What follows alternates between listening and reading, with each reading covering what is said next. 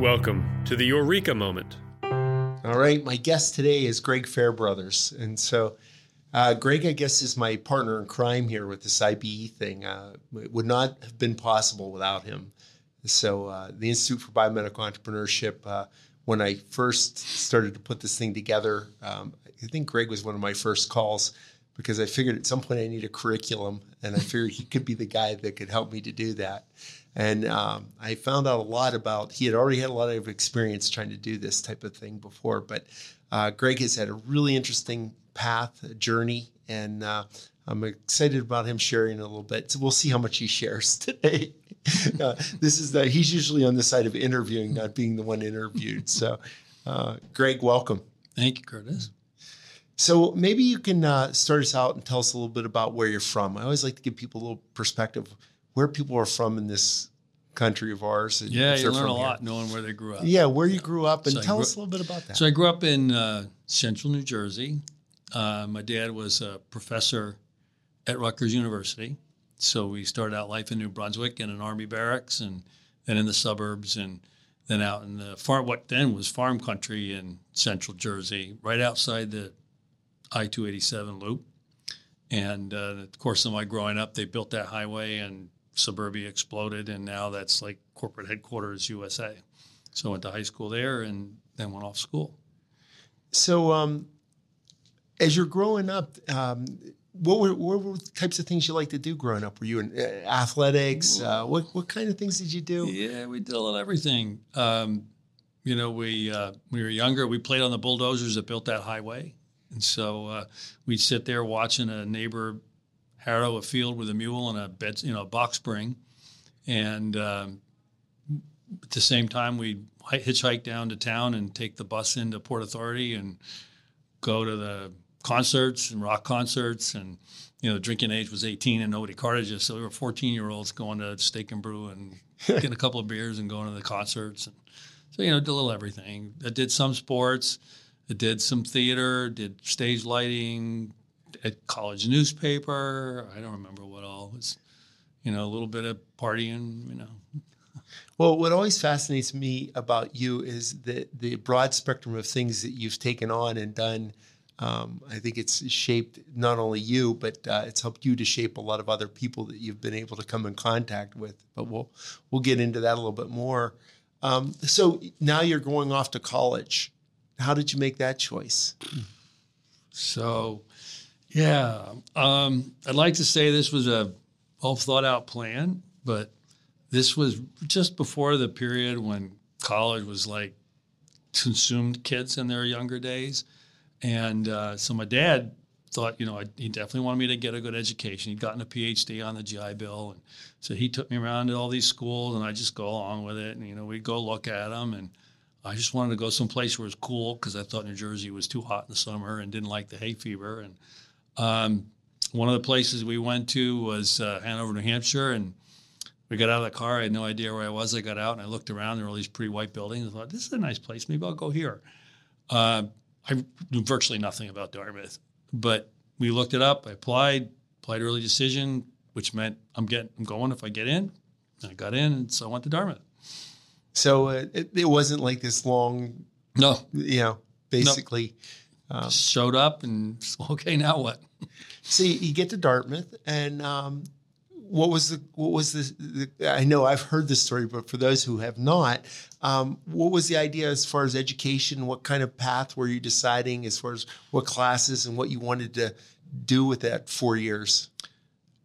Well, you know, liberal arts. I'm a big fan of liberal arts education. It's try a little of a lot of things, learn a lot about a lot of things, learn how to think, learn how to reason, learn how to write, um, and as opposed to slotting right at the beginning, expose yourself to a lot of things and learn how to generalize, how to apply knowledge from one area to another area. So, um, liberal arts was good for me because I went in there. I don't remember. I think I started as a physics math major, um, but I also really wanted to do film and theater because I thought that was a lot of fun. I was, I was, into literature. Didn't think much of languages. I didn't really like languages, but um, I, uh, as it turned out, I did a bunch of advanced placement and I did not even have the sophistication to understand that they had advanced placed me more in physics than in math. And within two semesters, I was really struggling in physics because I did not have the math tools. And I'm not sure I even really understood that. I just thought, well, maybe I'm not as smart as I thought I was, which a school like Ivy League, Dartmouth, Ivy League, Princeton, or whatever, they teach you that pretty quickly, which is there are a lot of smart people out there, and you're probably not as smart as you think you are. So at the end of that, I think it was my first semester, I, as I started my second semester, I thought, you know, I, um, I think I want to stay in the sciences. I like the sciences. I want, even if I do some theater, I want some kind of a fallback so I could get a good career. And um, I'd already pretty much made up my mind. You know, all I think I really want in life is I just want a farm. And that's a nice area up there around Dartmouth. I thought there's two interstates just been built here. This is going to look a lot like where I grew up. And someday the land will be worth a lot of money around here.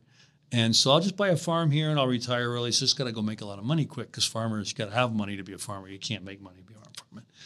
So I thought, what can I do? I'd been reading a lot about Club of Rome and limits to growth, population bomb, Paul Ehrlich all that stuff. And I thought, well, everything's going to be in short supply. So I should go into like natural resources, minerals or oil or something like that. I can make a lot of money. And um, so I'm major in earth sciences. It's a science. You can be outdoors. You can drink a lot of beer. This is this seems like a good choice. And then just a year later, 74, the Yom Kippur War happens. The price oil triples overnight. And I think, I'm a genius. This is fantastic. um, and then, of course, uh, uh, the recession of 75 hit. That happened to be the year I graduated, and uh, there were no jobs. So I went to grad school and then actually did go into oil and gas. So you, you go into oil and gas. Um, there were several companies that you went work with, uh, but you ended up runing those companies, right? You you, Yeah. you progressed through that through a career in the oil and gas industry pretty quickly because you were. I mean, I know you didn't meet your timeline for It sounds, retirement. yeah, it sounds straight line, but nothing in oil and gas is straight line. Of course, first of all, it's a stochastic business. I mean, you're subject to the probabilities of nature uh, if you're in upstream oil and gas because you're looking for it. You find it sometimes, sometimes they don't. So I started at um, Texaco in New Orleans. I left New Jersey, having never been. I went to grad school in New Jersey, never been south of the Mason Dixon line really. I moved to New Orleans in the space of three days in June, which was the, a shock in every every dimension you can think of. I started a job at a big company. I was in the South in the middle of a steamy summer, and I was in New Orleans, which is like the you know its own culture uh, to itself. Um, so I worked there three years because this was the boom. The Iranian Revolution happened during this. Price oil doubled again, and uh, I'm thinking really smart. Back then, everybody was in such demand because the in- industry was exploding, kind of like coders would be today. You could get a job anywhere. So you, you really, as a geologist, you went and got a royalty in your in your drilling. That's how you're going to make all your money quick. A lot of a lot of them did. So I went and uh, thought I would go to Denver, where it actually snows, but it didn't work out. Uh, and the weekend that I was looking, I looked one weekend, and I came back with an offer in Tulsa, Oklahoma, from a little company there. So I went there and um, did quite well drilling. And then the thing happened that I never did any research to find out, which is that all commodities are cyclical, and the cycle turned. And in by 1985, the industry was in a tailspin. By 86, it was a disaster, and that lasted for probably eight or nine years. So I was one of those that was about half the people in the industry were squeezed out during that time. They just because the industry was collapsing. I was one of them that was just lucky enough to get my foot caught in the door. I didn't get into the party, hadn't made quite enough to just get out, like a lot of a lot of them did, and just retired and lived off their money. But I also did well enough that it didn't make sense to career change. So instead, I went into management. When I got an MBA at night, company paid for it. That was great, and um, so I worked my you know worked my up pretty quickly in management because the company was growing, and ended up president of that company. Started um, three companies internationally. What year was that, Gregg? When, So which so, So- the industry so- collapsed in '86. okay. I was already a um, a vice president. Um, I think I became president in yeah, I don't remember. It might have been 91 that I became president of the big company, the home company. But in 1989, I'd started um, an international company, and uh, we opened subsidiaries in Russia and Venezuela and Canada. So we built those up over 10 years. So in that industry, is the recognition and the advancement really around the ability to find, or is it managing the process? What, where is it that you excel in that industry, and how did you do it so quickly? Um, were there circumstances where people pulled you up? Um, one of the things I always like to find out is it a path that you drove, or is it that there were people along the way that identified you and said, you know, this is the guy? Because um, it's really interesting. A lot of people, uh, I know I've asked this before, they haven't really thought about that, whether somebody chose me to pull me or did I d- drive the process? Um, yeah, it's a good question. Of course, it's some of both. Um, I think there's a an interesting anecdote at the beginning of that story of that company that maybe illustrates what you're getting at. I don't know if I've told you the story. Um, when I interviewed for this job, remember my goal was like to be a millionaire at 30, retire at 35, have my farm, and go live there and live a good life. That was the that was that was my life plan. And so, and I didn't want to be in Tulsa. I, I mean, I didn't, I, you know, I'd never been to Oklahoma when I went and interviewed for this job. I want to be in Denver. I'd already had a house picked out right by the Flatirons. And um, I interviewed 13 companies up there. Not one worked out. Uh, just so happened that weekend. And these guys in Tulsa were very interested in me because one of the guys I'd worked with had gone there. And so I, I wasn't at all interested in them. I wasn't interested in the guy that I was going to report to. But at lunch, I, I told my buddy who'd had me come, hey, this is not really that interesting. He said, well, just after lunch, just meet the owner. So then I met Charles Schusterman after lunch. He came in, which was always his practice to interview anybody he wanted to hire.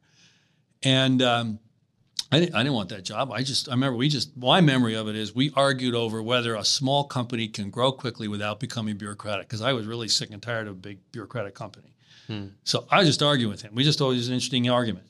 Um, and what he remembers that he told me years later is he, he remembers that he asked me what was my long term goal. And I said, my long term goal is to be a millionaire at 30. I was, I think, 27, um, and retire at 35 and go to my farm in Vermont. And I, I laughed. I said, Did I say that? He said, Yeah, yeah, you did. and uh, he said, And that's when I decided to hire you. And I said, Wait, wait, I don't get that. I'm telling you, I gave you a flip answer, and I'm going to leave you by the time I'm 35. Um, and that's a good thing. And he said, Actually, I have always done really well with people who have a goal, they set a plan to get that goal, and it, they actually are carrying it out. And you checked all three of those boxes. I said, but that was a stupid goal. I mean, I was telling you I'm going to leave you. He said that was he said that was my problem. If you were good, it's my job to keep you, and if I couldn't keep you, shame on me. But those are the people I always do well with. And so, in some sense, he he always kept an eye on me, even though I reported to somebody else. That guy eventually left the company um, involuntarily, and he had me take that position, uh, and eventually was president of that company for him. Um, and so along the way, I think he did a lot of grooming. He'd throw me into things with no preparation. We we learned by doing. I, I he when the when the oil industry crashed, he said, "Go buy some companies." We had money. We had we had paid off our debt. We had cash. Nobody had cash. He said, "Go buy companies." So, in addition to running our drilling and exploration, where we also were going crazy because we had money, um, I had to figure out how to buy companies. Whether they were bankrupt, I learned to, I learned to chase the public companies, the bankrupt companies, go to the bid programs, buy from the majors. Um, you just had to learn it. Mm. And he always would start with try something little and get good at it, and then just keep adding more. And I think that's probably a good life strategy. Well, that's what we're trying to do with the IBE, right? Yeah. But with anything, start, you start have a goal, and you have a plan to get there, yeah. and you actually stay focused on executing it. Yeah, yeah. So, um, so now you're running the company. Um, this is one that you sold. This is the last oil and gas company you had. No, no, no. This this this is the precursor. Samson Schusterman owned those companies. Okay. Right. I mean, I had equity interest in the company, but he owned them. And they didn't get sold. Canada got sold. I started Canada with me in a briefcase. Um, and we sold that. Well, I was gone by then. I, I retired in 99. Okay. I made my plan, kind of. I was 44. Um, my oldest was getting ready to go to high school, and I realized if I did not move now, um, I was going to have to move a kid to high school until 64. I really wasn't interested in that. So Mm.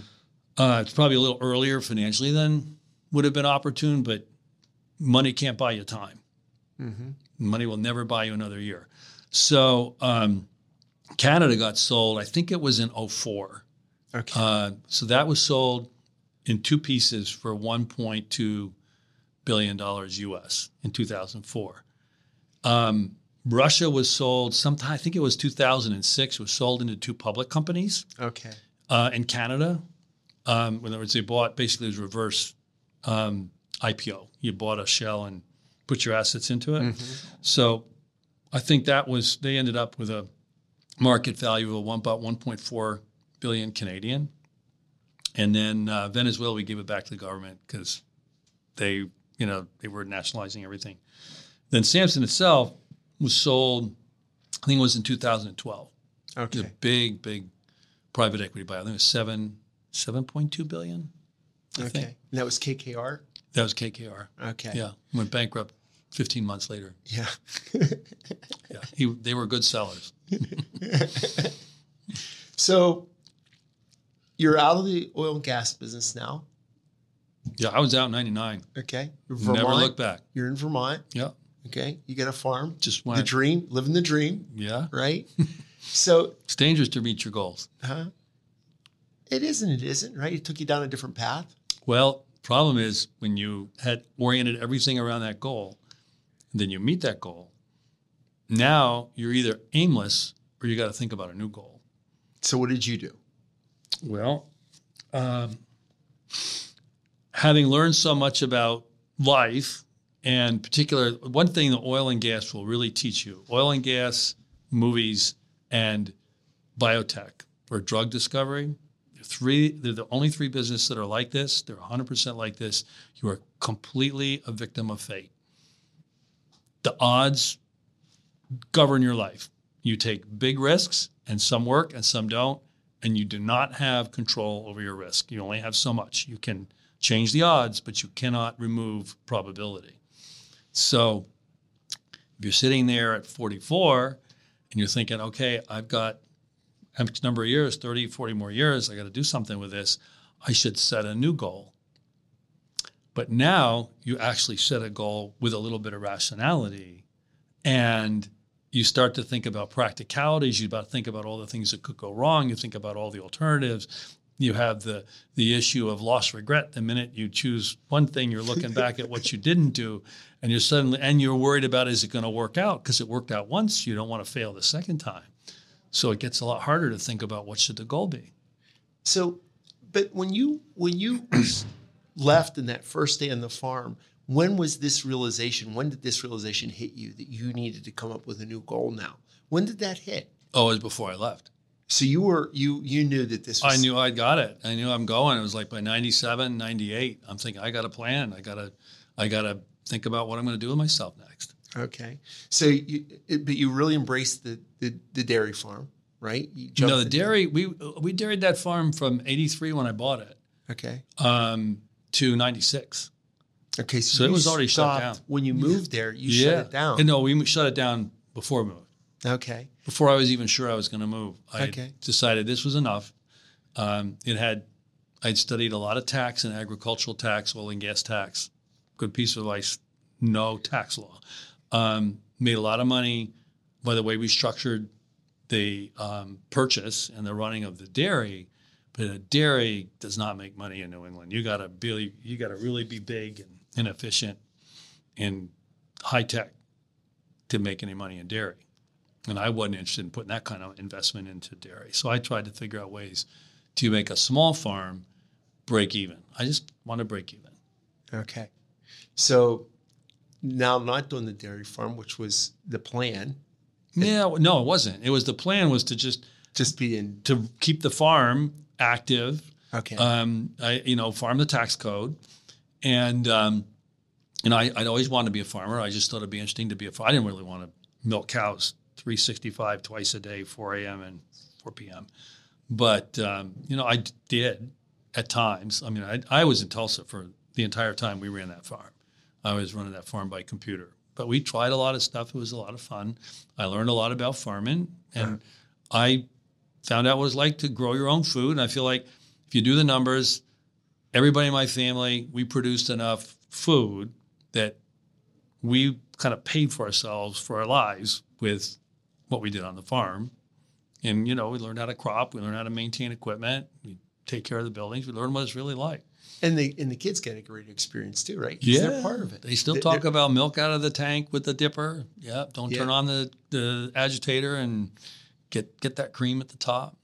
Yeah. So they learn a lot, uh, good values, right? Growing up on a farm, I know. One would think. Yeah. I'm not sure it showed every Yeah. single time, but Yeah, we, we, we I mean, our kids have grown up um, not as yours have. I mean, we've got a, a small piece of property in a barn and, you know, lots of animals around. We didn't farm it. We just did lots of responsibilities. Let's just put it that way. yeah. And it was good. You know, Yeah. somebody's got to take care of the. I remember my daughter Maya. She was just a little thing and going out to the coop every day. You got to check the coop every day. You Yeah, got to make that's sure there's water. responsibility. You Yeah. know where your food comes from. Yeah. Yeah. You start to appreciate when you walk into a grocery store what got done right.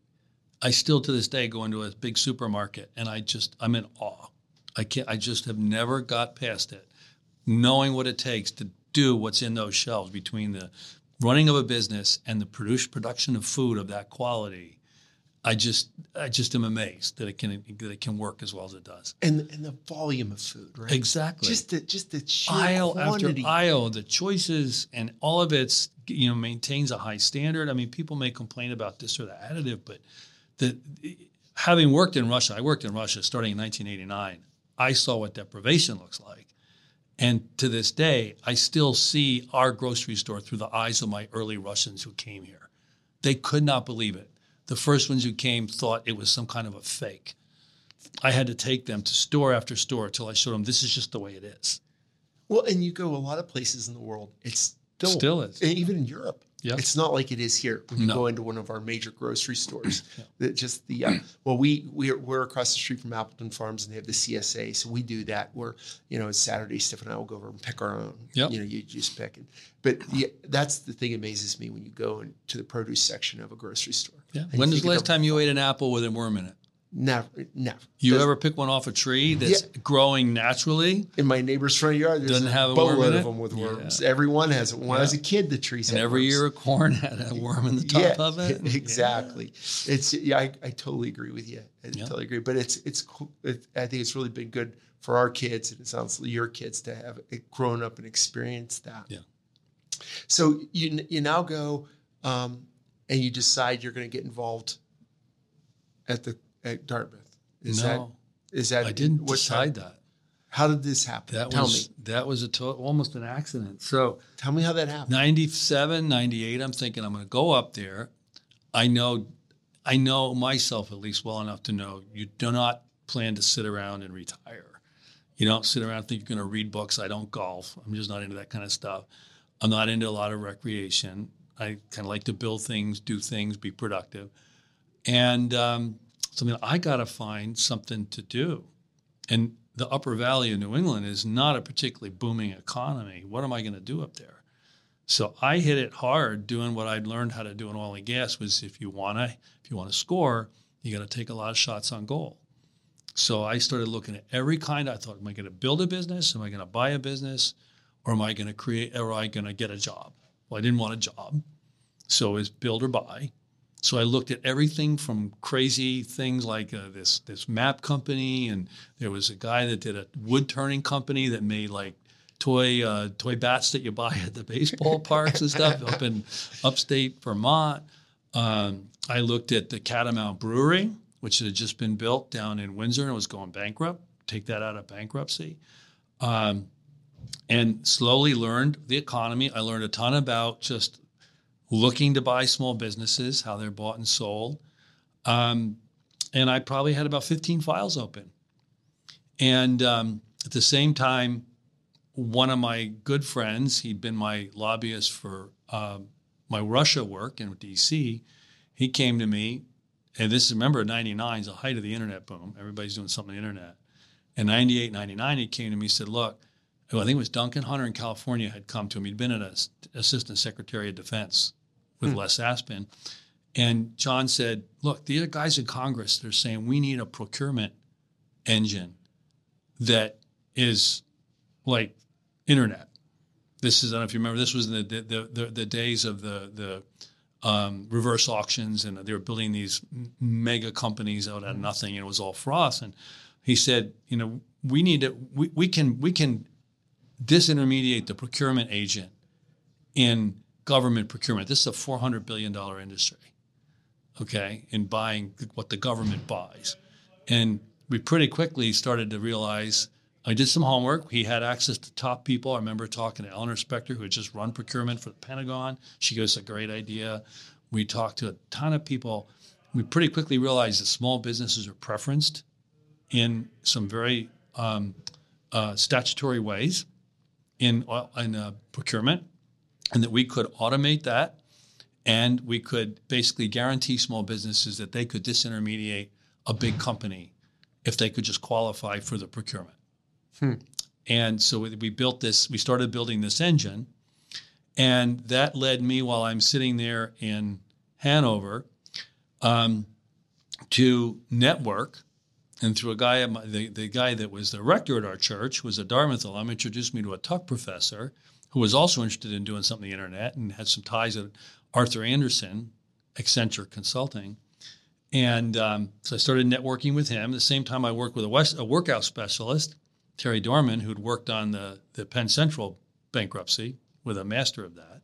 And so he was doing workouts, just kind of a Vermont rat because he was just kind of retired. And he got me into looking at all the building supply in the Upper Valley from Norwich up to Littleton, buying two different things. One that was a kind of a, a, a, a interested seller for family matters, and one who was in bankruptcy. And Terry had been called in to work it out. So I'd always liked hardware. I thought hardware is fun. This would be a great acquisition. We got Ace Hardware involved. They were going to finance the whole thing. So notice there's two threads working now. This is, and there were several others behind, but I was running a horse race. Who's going to win and get my attention? And I'm thinking I'm going to do this deal. The phenomenal, it would have been financially would have been a phenomenal deal to buy the all that building supply and hardware. Um, and uh, I'm sitting in my living room one afternoon with this guy from Tuck, and we're working on this um, government thing. And I'm saying, I said to Dave, the Dartmouth asset, he had gotten us to all of these people who would take our calls, really well placed people that we needed to help us with this thing. They were all taking our calls, and I'm a Dartmouth guy, so they, I, you know, the alums, they all take care of each other. I said, Dave, why isn't anybody using this asset more intelligently? I mean, you guys need to be building companies out of all the research that's going on at Dartmouth. Don't you understand what you should be doing? He said, Yeah, we, we've been talking about it. They want to do a venture fund, you know, and nobody really wants to do it. I said, No, this is what you do. I, I drew it on the literally on the back of a co op grocery bag. I said, This is how you diagram this thing. And, and he goes, Can I have that? And I, yeah, whatever, take it. And about a week later, he called. He said, "Can you come have lunch with uh, Dean Danos up at Tuck? We'd like to talk about this." And so we just kind of made this up that Dartmouth should get serious about fostering entrepreneurship, fostering commercialization. And this is at a time when the socialists kind of owned the agenda, and you didn't talk about stuff like this in a university environment. Um, the president had tried it a year before and it got his head handed to him on both sides. The venture guy said he didn't know what he was doing, and the faculty said this is this is capitalism, crony capitalism. This is no business in education, but they still wanted to do it. So we thought a long time about it, probably I don't know three four months. This is the way we should really think about this, and um, really emphasize the education piece because this is an institution. I've, I felt strongly about this at the time. This is an educational institution. We're really here to shape people and our students and send them out into the world. Research, mm-hmm. secondary. That's Dartmouth focuses on its student. Um, but there is a lot of good research. But I don't understand why those are mutually exclusive. That if you're developing good ideas and exposing students to this and helping students with their ideas, this all the same thing of learning to be entrepreneurial, and there's going to be some good come out of it. So there's several things that were part of our program a little bit different. One of them was we loved bad ideas because if people would learn, it was always first about people should learn. Uh, so they, this is great. We should do this. And Lewis Duncan, the Thayer Dean, actually had a little bit of money. He'd just gotten in some indirects and research. Said, "I'll put that money toward this. It'll pay the, the startup costs." And I said, "Look, we'll build an incubator. We'll build a building. The building, the rent from the building, will pay for the program. The government, we can get the government to pay for the building. This is what we'll do." They said, "Great." They said, "Who's going to do it?" they said, "Would you do this?" They said, "Well, I'll tell you what. I'll help you start it." I'm actually working on this other deal. I'll help you start it. Funny story. Um, they kept saying, great, so we're going to call this a pilot project to get it approved. I said, well, that's fine, but I, am trying to do this acquisition, and and I I'm I'm not I, I do like this idea, and my thought was, I love students, I love young people, I, have shaped entrepreneurs for a long time already at, at Samson, so I already knew how to do that. Uh, I was kind of excited about that. My mother always wanted me to be a professor, which is, of course, the last thing I wanted to do. But I thought it'd be fun to be in an academic environment, but I'm not going to give up this acquisition for a pilot project. And then six months later, they kill it. Because that's what you would do in industry. Right.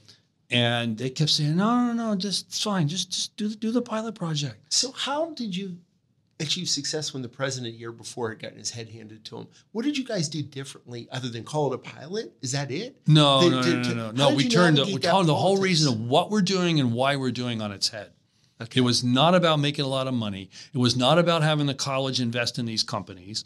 It was about generating ideas, working with the research, and most of all, teaching so that it made it politically palatable to all but the most extreme of the anti business people.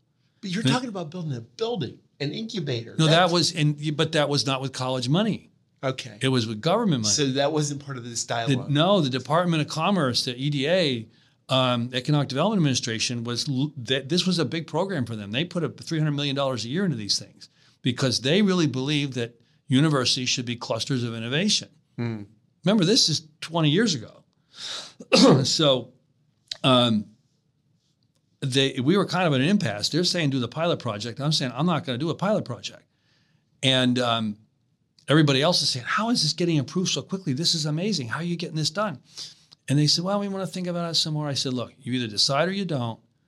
And they said, All right, we'll decide, but it's got to be a pilot project. So I called a friend of mine, actually, Roman Holowinski's professor, Rod Sharp, Yeah. was my dad's first PhD student. He'd been a dean of research at Rutgers and he'd also been a biotech entrepreneur. It's the first DNA plant technology, really the first biotech company. And so I called Rod. I said, Rod, I told him the story. I said, they're telling me pilot project. And I really worried about a pilot, but what about the pilot project? And he laughed and he said, Gregg, do the pilot project. He said, what, what? He said, this is academia. They will never kill it. and so it's it's funny in one sense because it's true. But what I really learned there that never never ceased to be a major factor every day at Dartmouth for that next 15 years was there's the world of academia and there's the world of and research and there's the world of business. And these people they look the same, they use the same words that were in the same dictionary and they might as well be from Mars and from Venus. They say the same words and they mean different things. The culture is different. Everything is different.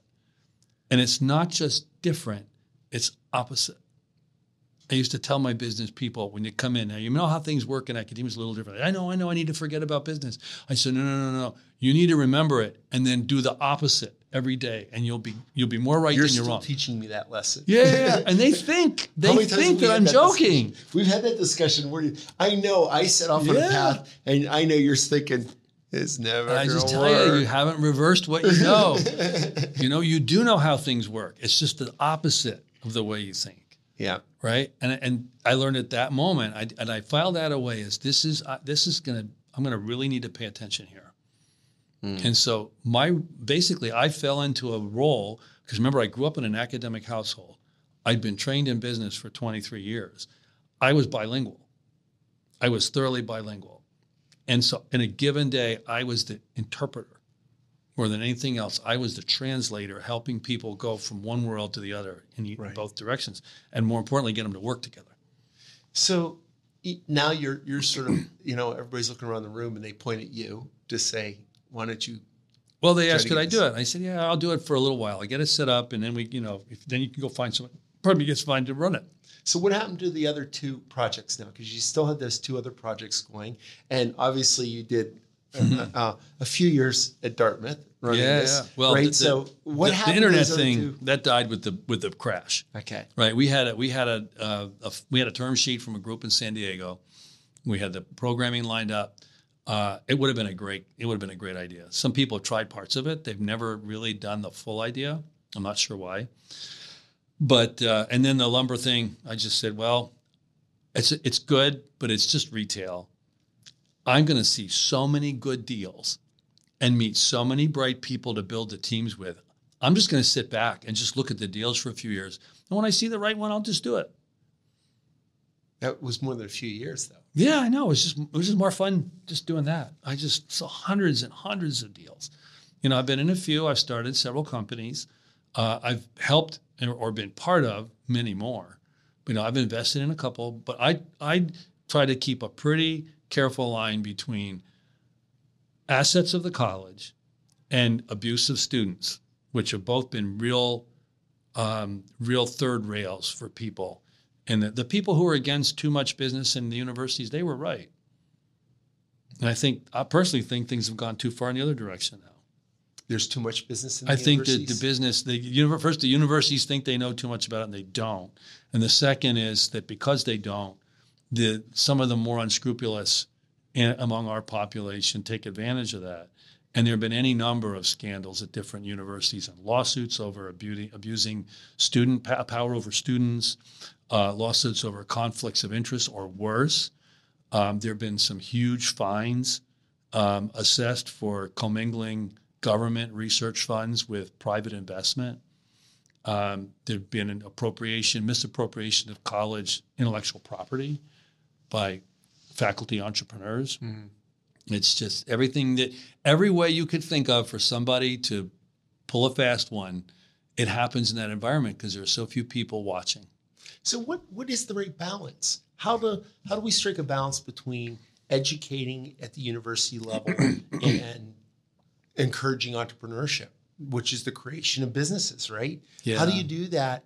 And and what's the what's the proper formula for that? I think you got to. There are a few things you can do with rules. Rules only go take you so far. The rest of it, you got to try to rely on human nature, and that's a pretty shaky reed to rely on. So, it, I think it's a really hard question. I think that it, it what you're always going to see is you're going to bounce between the two extremes. Eventually, institutions just say, "Whoa, wait a minute, this is out of control," and then it overcorrects. Uh, but there's no question that the kind of money that's invested in research in the American Academy is not getting anywhere near the return it should be for all the innovations that get created at the lab bench. The, the big gap, which is why we started IBE, is that that translation is not happening at the rate that it should. And as much as the NIH in particular tries to fix that, and the NSF with their I-Corps plan, they number one they can't touch enough people, and number two, I'm not sure how effective they are a lot of the time.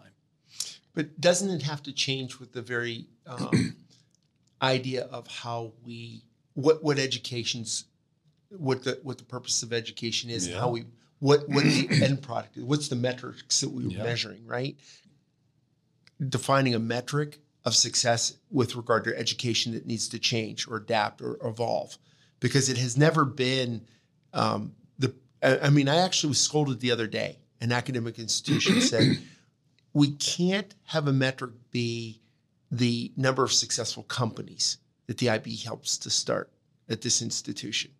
That's not a metric that would be accepted here at the institution. We can't talk about it that way. So, what Well, are your thoughts on that? Well, first of all, you got to remember when you say the institution, the institution is not a little man sitting behind a curtain. It's a whole range of people with a whole range of opinions. So it's you've got to think about a distribution politically as opposed to the institution. So there'll always be people that are just totally want to make a buck, and there be totally people that just like to live off the system that pays them a good salary to do just their teaching and their research and have fun, mm-hmm. and everything in between.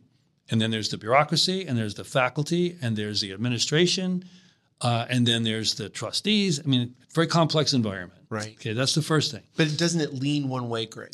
Doesn't it really lean towards one model as opposed to It they tend to swim together because everybody does what everybody else does. This is a very risk averse population in general, so there's safety in the herd.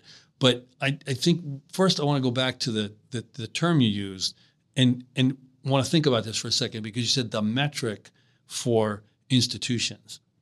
Metric is the measure.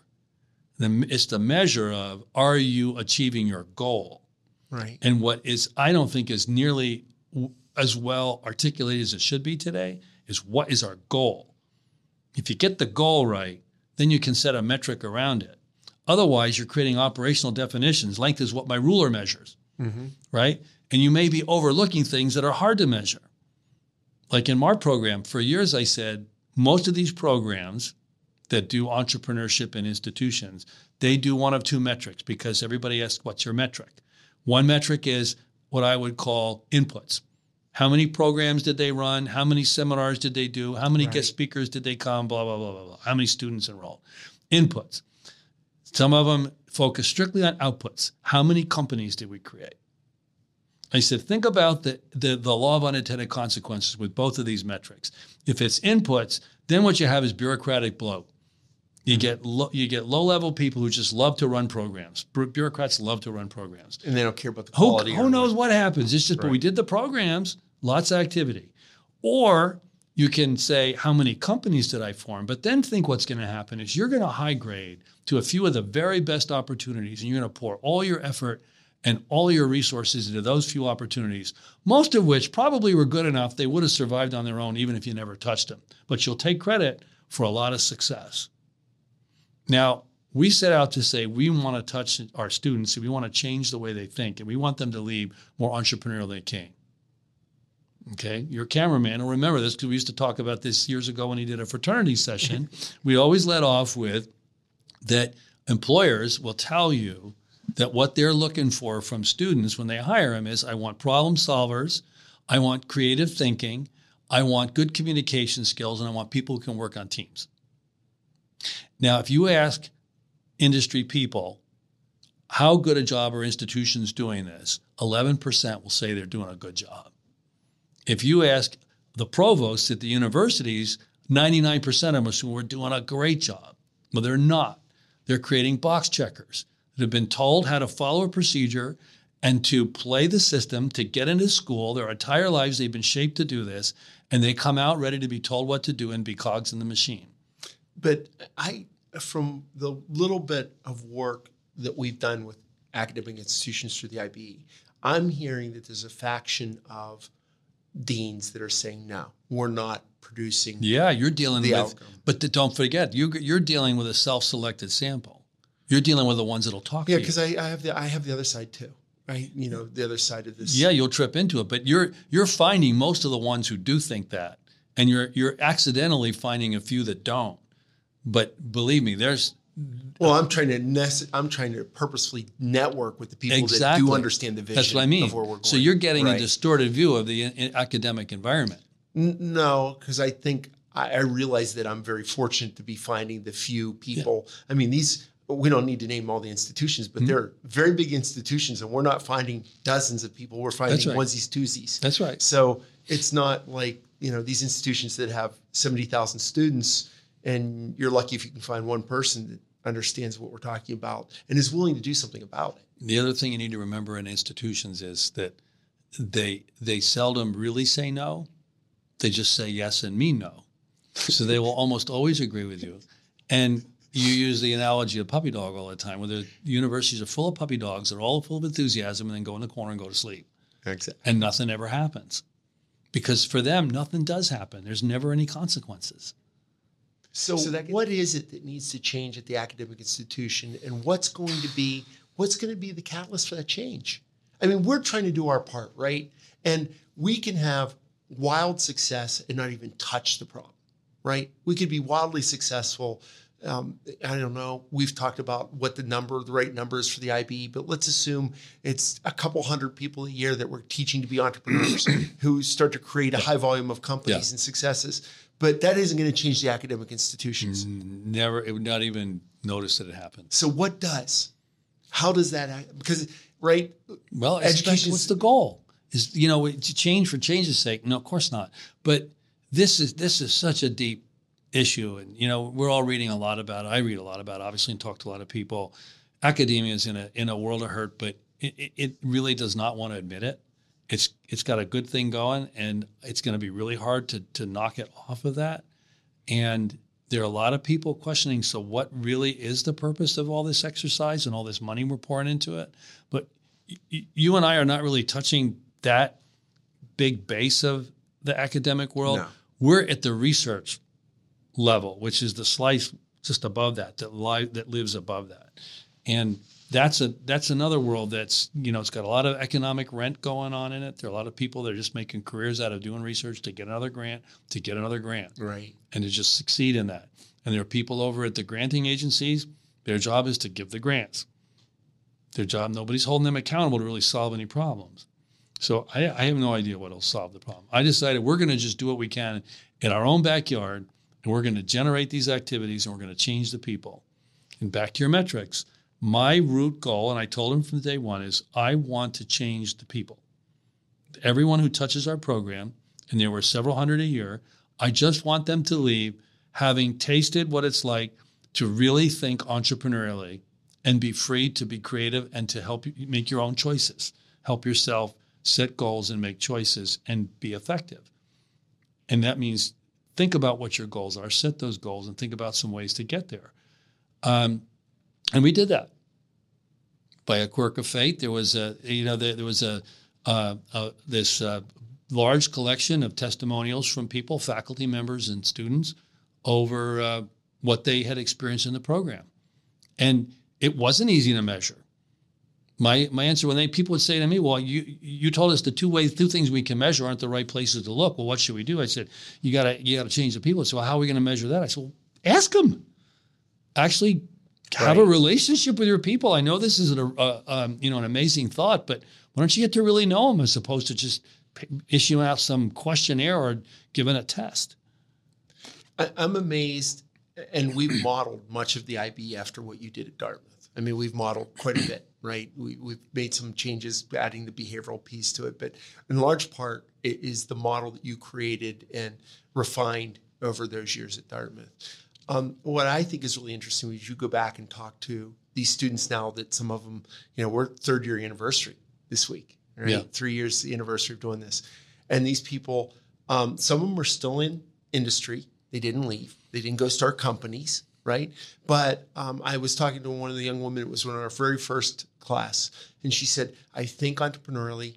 I'm in a large organization that gives me the resources to do things I couldn't do if I had to just go do a startup. Yeah. It gives me the opportunity to to really develop a platform of products and to influence a lot of different products. But that what I learned at the IBE was how to think differently, how to look at the problem differently, Yeah. how to to not look at it through the lens of a big corporation, but how do I solve problems from a standpoint of a small startup and this asset is a startup. Five days.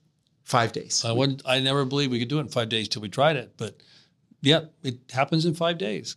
It's just a shift in mindset. And entrepreneurship is not starting companies. Entrepreneurship is making, you know, making an, an initiative, having an innovation, um, getting something done with resources you don't control. You know, so you can do that in a lot of places. You don't have to be in your own little startup to do this. No, and I and I love your getting something done with resources you don't control. I think that is um, it really summarizes a, a lot of what these students leave with is that understanding of what that means and how to engage in that. It- It's freeing because it gives you the autonomy to actually chase your objectives, to think about what do I really want to do and how am I going to get that done. So we're doing this IBE thing now. Um, both of us don't know where it's going to go. It's it seems to be going in the right direction, but we're a long way from what we envision it being and what it should be. Right? Um, what's the next chapter for you now? you've you've started a, bunch of companies. Yeah. Um, uh, I know in talking to you, you know, outside of this form that you're trying to decide what you do next. Um, you're coming off of running a couple companies. So what? And and what's that process for how you decide? Because you're you know you've got a lot more time in game now, right? Than when you made that decision sitting in Vermont at the thought so, but not, it doesn't seem like I have that time. I'm just as cr- crunched as ever. I mean, I just have a couple of companies. I've got another nonprofit plus this one I'm putting time into. Um, have some activity going in Europe, but I'm a little, you know, a good entrepreneur is also opportunistic. And you're looking for where's the opportunity as opposed to, you know, what what resources do I have? Um, and if if your if your main goal is like a lot of people say, I just want to I want to have I want to make some impact. I want to do something that helps people. I hear this all the time. Had a long conversation with a guy yesterday. I just want to help people. That's it didn't inform his decisions a whole lot, but his heart's in the right place. But the good news was um, that we talked about. If that's what you want, there are a lot of ways you can do that, and you don't. And it do, it doesn't have to be some huge thing. It can be little things each day too. And so, a good entrepreneur, a social entrepreneur, always is opportunistic about where can I have an impact today. And often the best impact is that you've affected somebody else and they go off and do it. You don't have to do anything. Well, and you just answered the question, which I was going to say. The thing I would have probably asked that gentleman is, help them do what? I want to help them. Help them do He what? He didn't know. That's the. He didn't know. I mean, I, I, I always, you know, when I do the behavioral work or the IB, I always tell people, I want to leave you better than I found you. And Yeah. I don't mean that we just had a nice little conversation, that you get something from this experience that allows you to do what you want to do Yep. better Yep. better not not just that wow i really thought that was fun conversation or that was interesting data that Curt showed me but that you leave with the ability to do what you do better and what i what i've added to that since having met you is that not only that you leave being able to do something better but you learn how to teach someone. Meaning that it goes beyond because I, I like and this is again i'm stealing you know uh, sam walton never had a good idea that i didn't steal um, a page from his book um, that people that learn to teach something develop a proficiency. They develop some level of mastery If you want to learn it, you got to teach it. you got to teach it. And and if you just want to sit in there and listen and walk away from the ib then um, one of the beautiful things and you were part of this today right we have a speaker one of our best speakers who can't teach one of the sessions and i proposed that one of our very first students come back and teach that Yep. session Yep. and she's going to be there She's going to learn a lot about validation. yeah, and she's going to teach it, Yeah. right? Yeah. But I, I just love the fact that somebody three years ago who struggled with the course, struggled with their project, struggled with presenting, struggled, struggled, struggled. Her project was one of the key projects at her company now. It's one of the it's one of the key highlighted research projects, and she's coming back to be a teacher. Yep. And to me, that's the metric of success. Yeah. That's a success. Yeah, you just don't know how much you're going to get it done of it, because we, you know, there's, there is a yield per unit effort we have to think about. There, every year, especially in the springtime, I would be deluged with students wanting to come and talk about career choices. what am I going to do for my career? Where do I want to go? Because you know, at Ivy League, it's consulting, banking, you know, and um, they. It's interesting how many of them they, they come in with no idea like how do i think about this question four years of college and never encountered something that really helped them connect all this knowledge that they'd picked up and all these skill sets they'd picked up to answer what was the most important question to them what am i going to do with myself and so there were two interesting things about this one was they always wanted to talk about where they were going to start they were always completely mystified when i would ask them where do you want to end up it would be a complete stumper when I would say, let's just imagine you're meeting me on the street 25 years from now. After we met today, 25 years later, we happen to run into the street. Tell me, and I just ask you how it's going. Tell me what your life is like. And they were like, I have no idea. That's a really good question. So that's the first thing. They thought about where they start, but never thought about where they want to be. I, I had no idea why, but I just wanted to be at a farm. but Schusterman was right. That was an organizing principle. But the second key thing, I can't tell you how many times I literally saw someone reduced to tears when I just pick at them until I got them to really confront the issue that was bugging them, which wasn't what was my career going to be. Good therapist once told me um, a, a, a patient seldom presents with the real problem. so your first job is to figure out what's the real problem. And in this case, almost always the real problem was not what am I going to do with my job? It's what I want to do with my life. And they would eventually blurt out, well, what I really want is I want my life to have meaning. They often would, I had, I had people break down and cry when they, when they got themselves to say, that's what I really want. I want meaning. But then, and they have so then we have to talk about what that is. They don't know what that means. But they but they right? know that it exists, and so that's yeah. that's why I always finish with our little that little clip from uh, City Slickers. You know, that's for you to figure out. But the point was they had all the tools. They had been taught history. They had been taught knowledge. They'd been taught how to think, how to research. But they needed to know what the target was, and the target wasn't get a good job that was the tool. The target was what's going to be meaningful for me. Well, I always start my session with them getting out the piece of paper and say, write down how you would be remembered when you're dead. Yeah. Which is the ultimate ending, right? How, what is. But is that meaning? Uh, I what if I don't want to be remembered when I'm dead? There are people that say that, right? But it, does that mean my life's meaningless? No, it doesn't. But okay. I think by asking the question, it does make them think about it. Makes it. them think. You know, what's right? life really about? What's it about? Because they've never. You know how many people have looked at me and said, "This is really hard." Yeah. Okay. Yeah, it's supposed to be hard, and you're supposed to hopefully have put some thought into this already. Like, what at the end of it, what do I want to reflect yeah. back and say I accomplished? Yeah. It isn't necessarily to have them give one sentence that defines that. It's to get them to think about why they're in that room yeah. and what they want to get from this five days that they're going to experience. Yeah. um, and I think a lot of them change what they're looking at by that question, right? Because what comes out of that, it's usually about people. It has nothing to do with money, things, possessions. It's always about a good father, a good husband, a good you know son good daughter somebody that people could rely on and trust it's about the interaction of people and how those people remember them in that relationship. But you know, make them better. I, w- I want to help people. I want to help people. Help people do what, right? Um, I'd like to see people have more balance, right? To be able to have more balance in that pursuit of whatever it is they choose to do, right? Um, you you put a lot of thought into balance, right?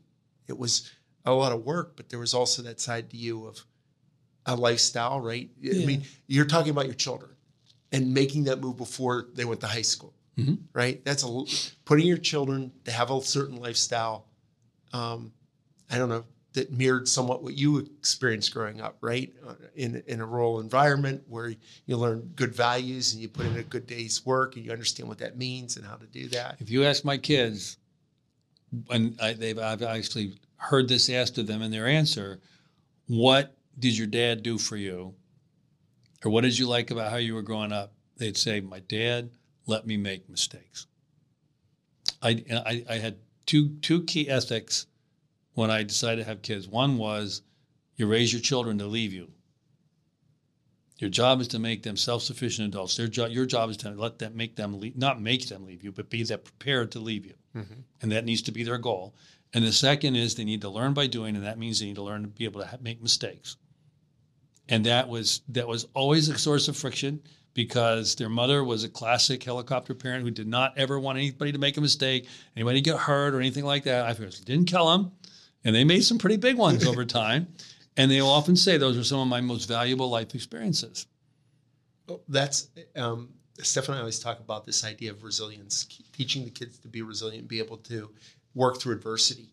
Because my dad used to say the cold, cruel world starts at the end of the driveway. Yeah. Right. Yeah. And these Sometimes kids are going to have to there. they're going to have to learn how to navigate, and a lot of kids aren't equipped to do that. They're not. They're, they're taught everything. They're taught the opposite. I don't know. Did you did you ever read this book? I I, I don't know if I mentioned it. The the coddling of the American mind. No. I yeah. haven't read that. This uh, it's a, a, recent book out um, about what's what's changed on college campuses in the last few years. And one of their key principles, they say, is that children are being taught today anything that doesn't kill you makes you weaker. you need to be pr- pr- protected from everything. Right. Trust your emotions. Your emotions are always right, and which is wrong. And um, there are good people and bad people. You better figure out how to tell the difference. And if you take those three principles and look at where we are today, I think it's, everything makes perfect sense. It does. And none of those three principles are correct. They- well, they start out with There's the- good and bad in yeah, everyone. it- right? it's There's fantastic. Yeah, you know, it's, yeah, the it book just- starts out with the guy says he's going to go into the mountain to beat the guru to give him the meaning of life. And he says, I'm going to tell you the meaning of life. It's these three principles, which of course are just the opposite of the meaning of life. Right. And then they proceed to show that's exactly the way we're operating today. Yeah, no, it's it's unfortunate. So um, this is uh, this has been a great conversation, um, and I know you were reluctant to to do this, but uh, you, you gave you gave. I feel like we got exactly what I was hoping to get with some insight from you and perspective, and outlining it through the journey of your life to get you to be able to give some insight. And I think you will always do a great job. You're one of those most uh, incredible teachers. You're just you're just good at it. You're good at it. You're good at teaching, and you put a lot of thought into how to do Remember, it. Remember, we don't teach, we help people learn. uh, that's good. Yeah, thank Big you. difference. Yeah, that's Teacher just talks at you. it's true. That's true because what you want them to do is go away and come back and tell you something that You want to send them. away learning machines. Yeah, and they if come all they do is you. learn in the classroom, you got five days. The real goal is to teach them into somebody who keeps on learning. Well, that's what I. That's why I always think about um, what I'm trying to do is create a teacher, Mhm. not a not a Yep. student. Yep. But uh, you do it better than anyone. I've learned a tremendous amount from you, and uh, I I feel privileged that you did this A and B that I get to spend five days with you. I, I'm just thinking about this. This is our 12th program. Okay, Is it really? it's our 12th program. Okay, so Who would have guessed? so think about it this way. Um, That's I 60 spend days. Three months of my life with you every day, every single day. Yeah. But uh, no, but it's been it's been Well, a, thanks great, for the opportunity. a great run, and uh, hopefully we have a, a long way to go. Yet. Yeah, the best is yet to come. Absolutely. Well, thank you. Take Yeah. care.